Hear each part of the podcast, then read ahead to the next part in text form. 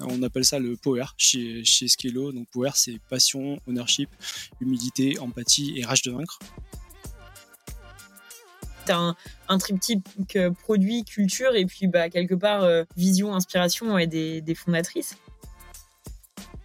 C'est Colin Gruyat, c'est le premier CTO d'Allociné. Et avec lui, j'ai appris que tout est possible. Bonjour à toutes et à tous, je suis Aurore Malherbe, cofondatrice et directrice technique de Paddock. Et j'ai le plaisir aujourd'hui d'accueillir Olivier de Skello. Enchanté Olivier. Bonjour Aurore, enchanté aussi. Je suis très heureux d'échanger bah, du coup avec toi aujourd'hui. Et puis en plus, euh, je suis fan du podcast de Tech Rocks et du coup, euh, bah, voilà, je suis très content de pouvoir y participer. Tu vas peut-être avoir alors le plaisir de t'écouter, le plaisir euh, presque entre guillemets, ça dépend des personnes. Est-ce que Olivier, tu pourrais bah, te présenter en deux trois mots qui tu es, qu'est-ce que tu fais? Carrément. Bah, du coup, bon, moi, je suis CTO de Skello depuis euh, septembre 2020. J'ai eu une vingtaine d'années d'expérience dans la tech. Je suis papa de deux filles. Et puis, euh, bah, dans la vie de tous les jours, euh, j'adore les sports qui ont rapport avec la montagne, le ski, la canyoning, la rando. Et bah, le prochain objectif, c'est faire l'ascension du, Mont Blanc. J'avais déjà fait le tour du Mont Blanc et des Annapurna. Et là, j'aimerais bien le, gravir jusqu'en haut. Pas un petit objectif, un bel objectif. Alors, on va pas parler alpinisme aujourd'hui. On va euh, plutôt parler de, ton parcours dans la tech. Tu disais que tu avais une, bah, une, vingtaine d'années d'expérience. Quel parcours finalement tu as fait pour en arriver jusqu'à Skello en septembre 2020 bah, j'ai un parcours assez classique. J'ai fait une école d'ingé et ensuite j'ai fait beaucoup de développement web euh, au début. Euh, je suis vraiment fan de, du JavaScript depuis, depuis très longtemps en fait, tant côté back que côté euh, côté front. J'y ai cru très tôt, notamment avec euh, les frameworks. C'est un vieux framework hein, qui s'appelait Dojo, qui, a, qui est sorti en 2004. Du coup, ça fait presque 20 ans. Euh, et voilà, dès le début, j'ai cru en cette, cette techno. Je pense que l'expérience qui m'a fait le plus progresser, c'est l'expérience chez Caravelle Pro Vacances. J'y suis resté 6 ans. Au début, j'étais chef de projet technique et puis après ingénieur manager. Et puis après, pendant trois ans, j'ai été bah, CTO de la business unit croisière. Euh, il y a eu beaucoup d'apprentissage dans, cette expérience, notamment parce que en fait, euh, bah, du coup, il y avait beaucoup de pression due au fait que bah, les marges sont très restreintes dans le milieu du tourisme, euh, et du coup, on a vraiment le, poids du chiffre, et bah, du coup, ça fait des équipes qui sont très soudées, tant à la tech, au produit, à la production, et ça, c'est appréciable, du coup, pour pouvoir avancer et puis pouvoir tenir. Du coup, pas mal de tourisme parce que je suis aussi passé chez, chez Amadeus et Air France. Et puis après, j'ai fait du, euh, web plus grand public. Euh, du coup, j'ai eu la chance de travailler chez Allociné, La Centrale, Draw, Mythique. Et aujourd'hui, bah, du coup, nouvelle aventure euh, en B2B chez, chez Skello. Donc, un, ouais, un petit, dire un petit changement, même un, gros changement en préparant ce podcast, on discutait de, pourquoi tu avais choisi Skello. Et, puis notamment, ce qui est intéressant, c'est que toi, tu as plus d'une vingtaine d'années d'expérience. Tu as rejoint une, entreprise avec deux fondatrices, si je me trompe pas, qui sont plutôt plutôt très jeunes. Je crois qu'elles ont la, trentaine, autour de la trentaine. Qu'est-ce qui t'a attiré chez, chez Skello Et est-ce que justement la jeunesse des fondatrices, c'était plutôt un, atout ou au contraire, ça t'a posé euh, question, on va dire? Alors, je pense que ça n'a pas pesé dans la balance, parce que bon, même si euh, bah, qui était Manu, les cofondatrices, quand euh, elles ont monté Skello, elles avaient 25-26 ans, du coup, c'est assez brillant de dire euh, elles ont monté cette boîte-là aussi jeune, avec le, troisième cofondateur qui s'appelle Samy. Euh, ça va pas forcément pesé. Par contre, moi, ce qui m'a marqué, c'est que déjà, elles m'ont pas fait de, elles m'ont pas raconté d'histoire en me disant ah nous on est le, le, le beurre du planning où on va révolutionner quelque chose. Elles m'ont juste dit en fait ce qu'elles voulaient faire simplement, c'est-à-dire ah voilà notre boîte, dans cinq ans on la voit comme ça.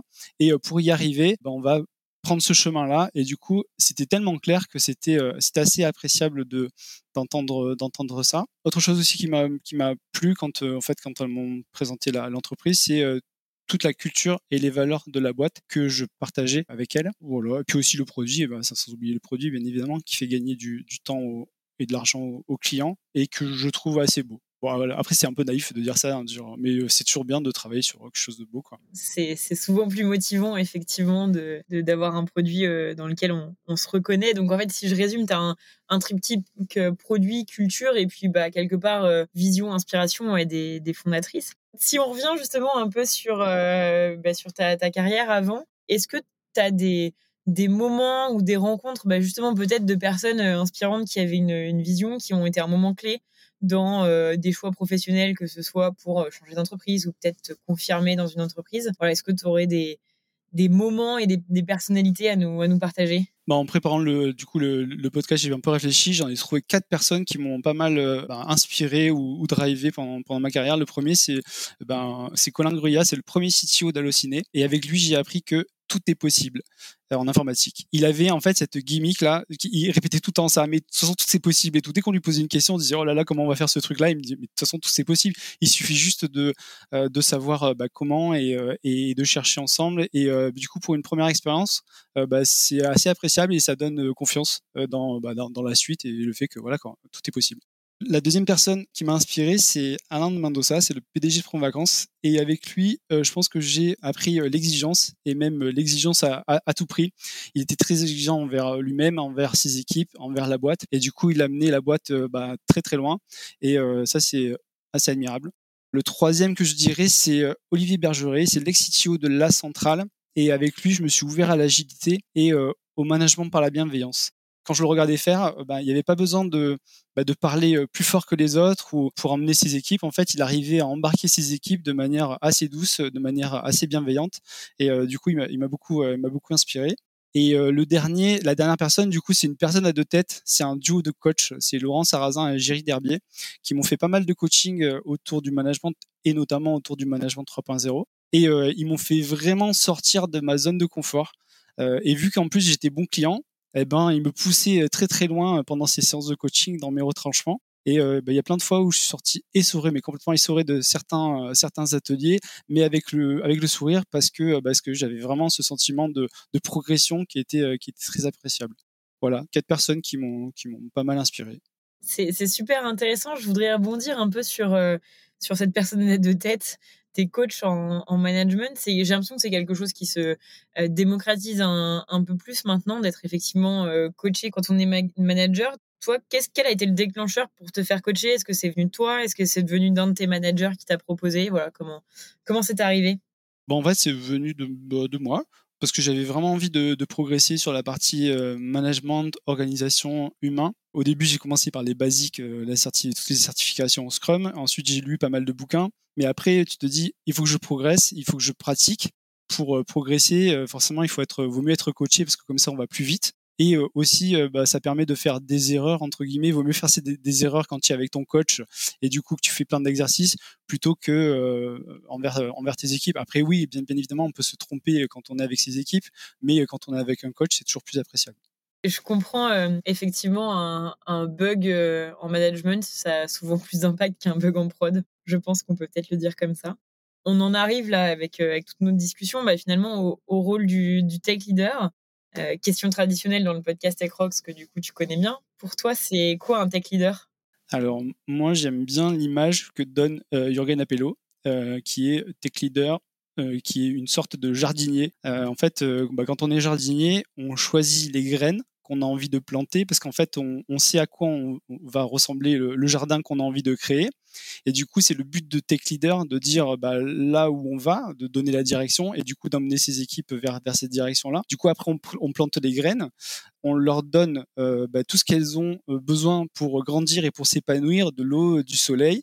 Le soleil c'est important c'est surtout l'énergie qui est important. Je pense que quand tu es tech leader euh, je pense qu'on doit être à toujours à 400%. En tout cas, c'est moi je fais comme ça. C'est je suis toujours à 400% au niveau énergie et euh, toujours avec le sourire, justement pour euh, bah, donner ça à l'équipe. Du coup, par réflexion, euh, bah, les équipes font de même. C'est-à-dire que si tu leur donnes beaucoup d'énergie, beaucoup de sourire, bah, forcément, tu auras la même chose en retour auprès de, de, tes équipes. Et ensuite, en tant que jardinier, bah, en fait, il faut que tu mettes un tuteur pour qu'en fait la, la, la, plante elle pousse dans la bonne direction. C'est-à-dire qu'en fait, tu lui as donné le cap, mais aussi tu lui donnes un, espèce de chemin pour aller vers ce cap-là ce qui, est bien avec le tuteur, c'est que si la plante elle a envie de pousser un peu à droite, un peu à gauche, bah, c'est pas grave, elle a son espace de, euh, liberté. Si elle va un peu trop loin, bah, hop, le jardinier est là pour remettre un peu la branche dans le, tuteur, mais ça permet euh, quand même euh, à la, plante de pousser comme elle a envie. Voilà, donc du coup, choisir, donner la direction, aider les, équipes à, progresser vers cette direction. voilà, la définition du, tech leader, Nicolas le jardinier. J'aime beaucoup cette métaphore selon toi, ton jardinier tech leader, quelle euh, qualité bah, il, doit, il doit avoir pour réussir? Je pense euh, pas, mal. Euh, je pense que la première, ça serait la bienveillance. J'en ai parlé tout à l'heure avec Olivier Bergeret. Mais bienveillant, c'est pas être gentil. Hein. Gentil, bien évidemment, il faut, il faut l'être. Mais bienveillant, c'est bah, prendre soin de, de, ces, de ces équipes, leur faire des feedbacks positifs, négatifs, avoir une vraie envie qui, qui progresse. Ça, c'est pour, moi, c'est la, bien, la bienveillance. Ensuite, bah, il faut les inspirer, comme j'ai dit tout à l'heure, c'est bah, leur raconter là où on va et surtout pourquoi on va là-bas. Le pourquoi il est important parce qu'en fait, ça donne du sens à, à ce chemin-là. Euh, et après, le, la troisième chose, je pense, pour être un bon tech leader, ça va être bah, de l'idée. Et pour l'idée, je pense qu'il faut être juste, il faut être collaboratif, il faut aussi savoir prendre des bonnes décisions et trancher. Parce que des fois, le biais d'être du travail collaboratif, ça peut être aussi de tourner en rond. Donc des fois, il faut prendre des décisions. je pense aussi qu'il faut montrer l'exemple. Et le dernier truc, ça serait l'exigence. Voilà, ça serait un mix de tout ça pour, pour arriver, je pense, à, être un bon jardinier. Et c'est intéressant parce que dans les qualités que tu cites là, on retrouve finalement un peu les quatre personnes qui ont, qui ont marqué ta carrière jusqu'à présent. Elles t'ont toutes laissé des petites graines euh, pour ton rôle de jardinier. Si on continue d'ailleurs sur, euh, sur cette partie bah, inspiration, ce qui, ce qui t'aide euh, à progresser dans, dans ton rôle, à structurer ta carrière, est-ce que tu pourrais nous partager des, des lectures ou des, des, ouais, des lectures, des ouvrages qui t'ont apporté en fait au cours de ta carrière? Carrément. du coup, il y en a deux il y a deux œuvres euh, qui m'inspirent pas mal et qui se recoupent aussi et, qui me parlent beaucoup en termes de management. Ça serait euh, Management 3.0 de Jürgen Apello et euh, Radical Candor de Kim Scott. Bon, celui-là, elle n'est pas très originale. Tout le monde, j'ai l'impression que tout le monde a, lu cette œuvre-là. Mais ces deux œuvres mélangées, je pense qu'elles m'ont fait pas mal de learning et du coup, j'en ai quatre ou cinq. Le premier, ça serait bah, du coup cultiver des relations authentiques. Je pense que c'est très important l'authenticité et la sincérité. Après, bah, je disais tout à l'heure, c'est avoir vraiment envie de faire progresser ses équipes et même j'ajouterais euh, pas avoir peur de recruter euh, meilleur que soi. C'est pas grave si on recrute des gens qui au final, euh, enfin voilà, quoi, ils sont, meilleurs que nous. C'est c'est pour le bien de, l'entreprise, donc c'est super. Après, il y a savoir recevoir et donner du feedback et la puissance du feedback positif, elle est colossale auprès des équipes, puis même auprès de, de, soi-même. Il faut comprendre les motivations de chacun bah, il y a un jeu euh, que, que propose Management 3.0 qui est Moving Motivator. Et ça permet, euh, c'est un jeu qui est assez ludique et qui permet de savoir vraiment ce qui est important pour, euh, bah, pour les personnes qui travaillent avec nous. Et c'est un jeu qui permet de, se découvrir et de découvrir les autres. Donc ça, c'est super. Et le dernier, c'est bah, du coup piloter de manière collaborative. Et il y a plein d'outils pour ça. Et notamment, moi, j'aime bien euh, des fois faire du consensus inversé que je trouve euh, très, très efficace. Ok, bah, merci, euh, merci beaucoup pour les, conseils et puis quelque part les, les takeaways si jamais on n'a pas le temps de les lire. Mais effectivement, je, je ne peux que encourager nos auditeurs à, les, à écouter, enfin à écouter, à écouter ou à lire ces, ces livres-là.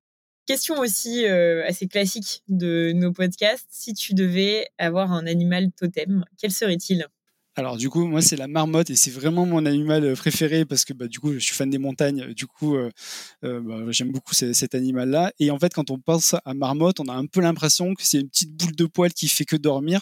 Et en fait, pas du tout. Enfin oui, c'est une boule de poil elle fait que dormir, mais, mais en tout cas, le groupe est important pour elle.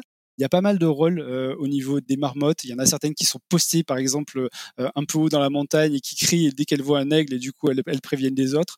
Après, elles sont résilientes euh, comme animal parce que bah, du coup elles doivent tenir tout l'hiver sans manger. Du coup, elles enregistrent pas, pas mal de choses pendant l'été. Et puis elles sont agiles parce que j'ai vu des, fois des marmottes dans, la montagne monter des pentes à toute vitesse. C'est assez, assez incroyable de les, voir faire. Nouvel animal, je pense, la marmotte.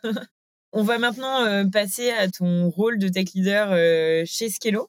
Justement, si on zoome bah, sur, euh, sur ton, ton quotidien, est-ce que tu peux nous décrire un petit peu l'entreprise, ton, équipe, la, stack et puis vos, vos enjeux actuels bah, Du coup, je peux commencer peut-être par quelques mots sur, sur Skello. Du coup, on édite une solution SaaS de pilotage RH pour euh, tous les établissements dont le planning sont, sont complexes. Notre ambition, c'est euh, d'être la solution de référence pour euh, toutes les équipes de terrain en Europe. Et du coup, bah, pour ça, l'été dernier, on a fait une, levée de fonds en série B de, de 40 millions, bah, du coup, pour nous aider à aller très vite vers, vers cet objectif.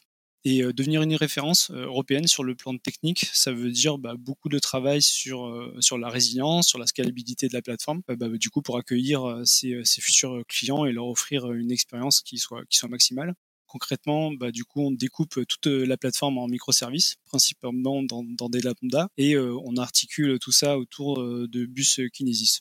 En parallèle de ça aussi, on a des enjeux sur, sur la data pour rendre le produit encore plus intelligent et du coup utile pour, pour nos clients. Et du coup, pour répondre plus précisément à ta question, mon quotidien de, de CTO chez, chez Scalo, bah, du coup, c'est beaucoup de choses. bah, c'est donner une direction et un cadre sur la partie tech, c'est mentorer mon équipe directe sur la partie management, c'est animer et faire en sorte bah, de lever tous les freins qu'il peut y avoir tous les jours. Euh, réfléchir euh, avec les équipes et aussi avec les archives sur le sur le futur de la plateforme. Et puis aussi, et ça c'est pas la partie la plus facile, c'est du coup construire l'équipe euh, tout en, en participant au recrutement.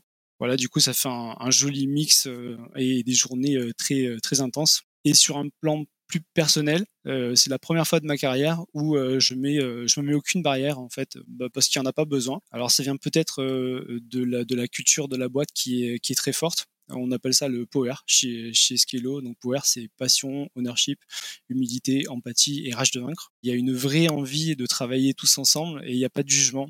Et du coup, on peut euh, bah, travailler euh, très fort, de manière très carrée et très professionnelle, mais euh, dans une bonne humeur incroyable. Il y a pas mal de rituels de boîte et de rituels tech notamment qui sont très originaux sur la, sur la forme. On peut passer des messages bah, vraiment très important et euh, très sérieux, tout en ayant l'impression d'être euh, au Panama Café ou euh, sur la sur la scène dans, dans le théâtre.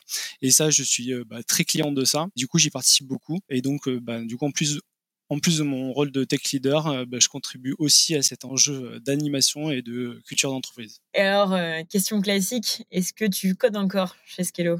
Alors non, plus du tout. J'ai plus le temps de, de, coder. Par contre, je me suis pas mal tourné vers euh, l'architecture et puis euh, et puis le cloud. J'essaie de, de rester euh, proche des équipes, de participer bah, sur aux réflexions d'architecture. c'est important de pas perdre le lien avec l'opérationnel et, et, le concret pour prendre les bonnes décisions, prendre les bonnes orientations. Et puis j'aime bien me mettre à côté des devs et leur poser des questions, les changer, même si bien évidemment ils sont largement plus forts que moi sur le développement aujourd'hui, mais ça, ça, me permet de rester vraiment proche proche d'eux. Sur le, quotidien, est-ce que tu as une routine ou un outil qui est euh, indispensable à tes journées? Alors oui, c'est le matin. Le matin, je vais à pied au bureau ou, ou en skate électrique en écoutant de la musique et ça donne la pêche en fait. Et euh, j'aime bien ce moment parce qu'en fait, bah, j'arrive très tôt au boulot, j'arrive vers 7h, 7h30 et avant, du coup, il n'y a pas grand monde dans Paris et ça donne vraiment une énergie à la journée. Donc ça, c'est important. Et le deuxième chose, c'est bah, quand j'arrive du coup vers 7h, 7h30, c'est là où je peux adresser mes sujets qui sont vraiment importants pour moi parce qu'après, c'est bon, parti, les journées sont parties. Et puis en ce moment, vu qu'on a beaucoup bah, du coup d'enjeux de recrutement, je fais 30 euh, minutes sur LinkedIn pour essayer de trouver, dénicher les bons talents et puis d'échanger de, avec euh, pas mal de personnes pour essayer de les convaincre de nous rejoindre dans l'aventure euh, Scalo. Ça rejoint ton enjeu euh, recrutement, qui est assez fort. Ok. Et aujourd'hui, qu'est-ce que tu voudrais faire, mais que tu n'arrives pas à, à réaliser que ce que tu n'arrives pas à faire, euh, notamment faute de temps Écrire euh, principalement pour euh, notre blog tech. On a un blog tech chez Skello, skello.tech. Bah, j'aimerais plus, pouvoir participer parce que je pense que ça a beaucoup de valeur, notamment en termes de, recrutement, mais aussi de, partage. Bah, voilà, d'écrire des, choses sur nos façons d'organiser les équipes, nos façons de coder, notre architecture. J'écris quelques articles une fois par mois, j'essaye et j'aimerais essayer d'en écrire plus. Peut-être quand vous aurez recruté les 40 nouveau tech, ce, sera une activité du, matin. Alors tu, te lèves très tôt, mais qu'est-ce qui t'empêche de, dormir euh, en ce moment? Clairement, le recrutement, c'est le truc, je tourne en boucle dessus. Euh, en fait, bah, la compétition, elle est vraiment féroce. Aujourd'hui, il y, a des, startups, il y a des scale-up qui ont fait, euh, il y a eu beaucoup de levées de fonds. Ces, derniers mois et du coup il y a beaucoup de monde qui recrute du coup on a tous les mêmes enjeux et en plus bah, côté côté Scalo on fait du B2B du coup on est on est moins connu que d'autres marques qui font du, du B2C. Du coup, faut mettre beaucoup plus d'énergie pour faire connaître la marque auprès du grand public et donc auprès des, auprès des techs. Et du coup, voilà, je, réfléchis pas mal à comment euh, se démarquer, comment, euh, comment euh, faire parler de nous. Très clair et ça, ça reboucle effectivement sûrement avec le, le blog tech. Pour finir cette, cette partie sur, sur Skello, si tu avais trois conseils à donner aux tech leaders qui nous écoutent et qui, comme toi, pilotent des plateformes ou des équipes techniques, quels seraient-ils? Alors le premier c'est euh, l'humain avant tout. Moi j'aime beaucoup mes équipes, c'est pour elles que je me lève le matin. Du coup mettre en avant ces équipes c'est ultra important. Le deuxième c'est euh, donner du temps et donner du temps à ces équipes. Euh, il faut vraiment pousser les murs et de son agenda pour quand on nous demande de l'aide, c'est important de, la donner et de la donner tout de suite et faire en sorte que les équipes elles sentent qu'elles elles sont importantes et qu'on est là. Et le troisième c'est bah, le no bullshit. Euh, je pense que c'est plus, c'est plus facile quand on est euh, sincère. Et du coup, quand je suis arrivé chez Skello, j'ai dit aux ingénieurs managers et les personnes que j'avais en direct report, on se partage tout. et vous verrez, ça sera plus facile. Et vraiment, enfin, on se partage nos, nos, difficultés, nos, nos victoires, nos, on se dit tout un petit truc avec un des, des, des managers que j'ai qui, qui, avait énormément de mal à, à le faire. Je pense qu'il avait en fait cet a priori de se dire ouais ok en fait il nous dit ça mais ça reste quand même notre manager et du coup euh, il a fallu que je trouve des techniques pour euh, bah, pour qu'il du coup il puisse s'ouvrir et puis se dise ok en fait euh, effectivement et une des techniques que j'ai trouvées c'est bah, de partager moi aussi mes difficultés et là où j'étais pas bon. Et donc en fait le fait de, de dire bah, du coup à, mes engineering managers et, à mes direct reports bah voilà ça c'est j'ai des fails comme tout le monde. Et, et, le fait de voir qu'en fait, bah, quand ils me racontaient leur, leur fail, j'étais là pour, pour les aider. Euh, du coup, ça a fait, ça a fait pas mal, pas mal progresser tu as instauré la, dynamique. Bah, je, vais, je vais surfer sur cette, euh, sur cette vague. Tu parles de no bullshit et de partager ses fails. Est-ce que, question également traditionnelle du podcast, est-ce que tu aurais un, un fail à nous partager, une, histoire, que ce soit à Skello ou, ou avant? Carrément. Du coup, euh, bah, le fail, c'était le plus gros fail, je pense, de, ma carrière. C'est euh, chez Promo Vacances. Donc, en fait, on a mis un outil conseil de vente complètement down pendant deux jours et on s'est pris une pétition d'une partie du call center à la suite de ce down. Donc c'était pas vraiment le moment le plus facile à vivre de, ma vie. En plus j'avais envie de protéger mon équipe et du coup euh, bah, j'avais tout le monde en frontal.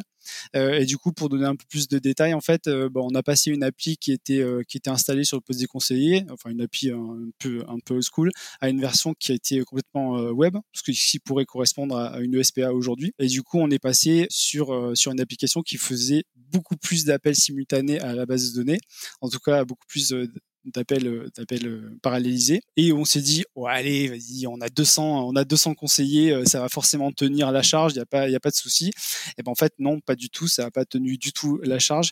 Et en plus on avait un rollback qui était impossible parce qu'en fait on avait fait on avait modifié les schémas de, de base de données. Et à l'époque le cloud n'existait pas. Et du coup voilà on, on, on codait pas l'infrastructure comme on la code aujourd'hui en infra de code. Du coup voilà c'était très compliqué. Toutes les conditions étaient, étaient réunies pour que ça soit compliqué effectivement. Exactement. Voilà, c'est ça. On a fait, je pense qu'on a fait tout ce qu'il fallait pas faire sur un projet ou sur voilà sur un sur un truc on l'a fait là et du coup bah tout s'est écroulé et euh, voilà le pire fail de, de, ma carrière je pense euh, celui-là mais ça, ça, ça fait beaucoup euh, ça fait beaucoup apprendre en tout cas et alors c'est intéressant je, je, voudrais juste rebondir sur la, la, pétition et le fait que bah, tu étais en charge d'une équipe. Comment toi, justement, tu as, géré ce moment avec tes équipes? Peut-être justement, comment tu l'as transformé en un moment où bah, vous avez appris quelque chose et, et vous en êtes sorti grandi, voilà, parce que j'imagine un moment, tu as dû avoir quelques sueurs froides en se disant, bon, ok, qu'est-ce que je fais de cette pétition et de mon équipe qui est sur le pont depuis deux jours pour remonter tout ça? Euh, bah Déjà, je me suis mis au milieu du call center, du call center euh, conseiller pour qu'il voit qu'il y avait quelqu'un en fait et euh, bah, du coup pour entendre tout ce qu'il pouvait dire. Après j'ai eu pas mal de soutien bah, de la part notamment de la de la chef des ventes et puis euh, et puis DG euh, qui m'ont dit que ils m'ont fait relativiser aussi parce que oui c'était entre guillemets que que de l'argent. voilà on, on fait pas on fait pas de logiciel pour les hôpitaux où on tire pas des fusées donc c'était que de l'argent donc ils m'ont fait ils m'ont fait pas mal relativiser et après bien bien entendu avec, les équipes on a fait bah, voilà tous les règles possibles et imaginables pour se dire ok voilà comment on a fait comment on en est arrivé là et comment on fait en sorte que, euh, de manière itérative, on, on refasse plus euh, la même chose. Si je peux résumer, moi, ce que je retiens de, de ton fail et de la manière dont tu as géré, c'est il y a un vrai sujet de communication, en fait, montrer que, euh, enfin, pas laisser les, les, les équipes d'utilisateurs qui étaient internes, mais en fait, dans le, dans le noir et en ne sachant pas ce qui se passe. Et puis, un, un, vrai sujet derrière de bah, relativiser et apprendre pour que ce soit utile. Exactement. Olivier, merci beaucoup pour cette petite demi-heure euh, passée ensemble. C'était, c'était super intéressant. Je te souhaite une euh, très belle journée. Merci à toi Aurore pour, bah, pour ce moment. Et puis euh, du coup j'ai vraiment hâte de lire le livre que, que tu es en train d'écrire. je, je te l'enverrai. Ça marche. Bonne journée. À bientôt.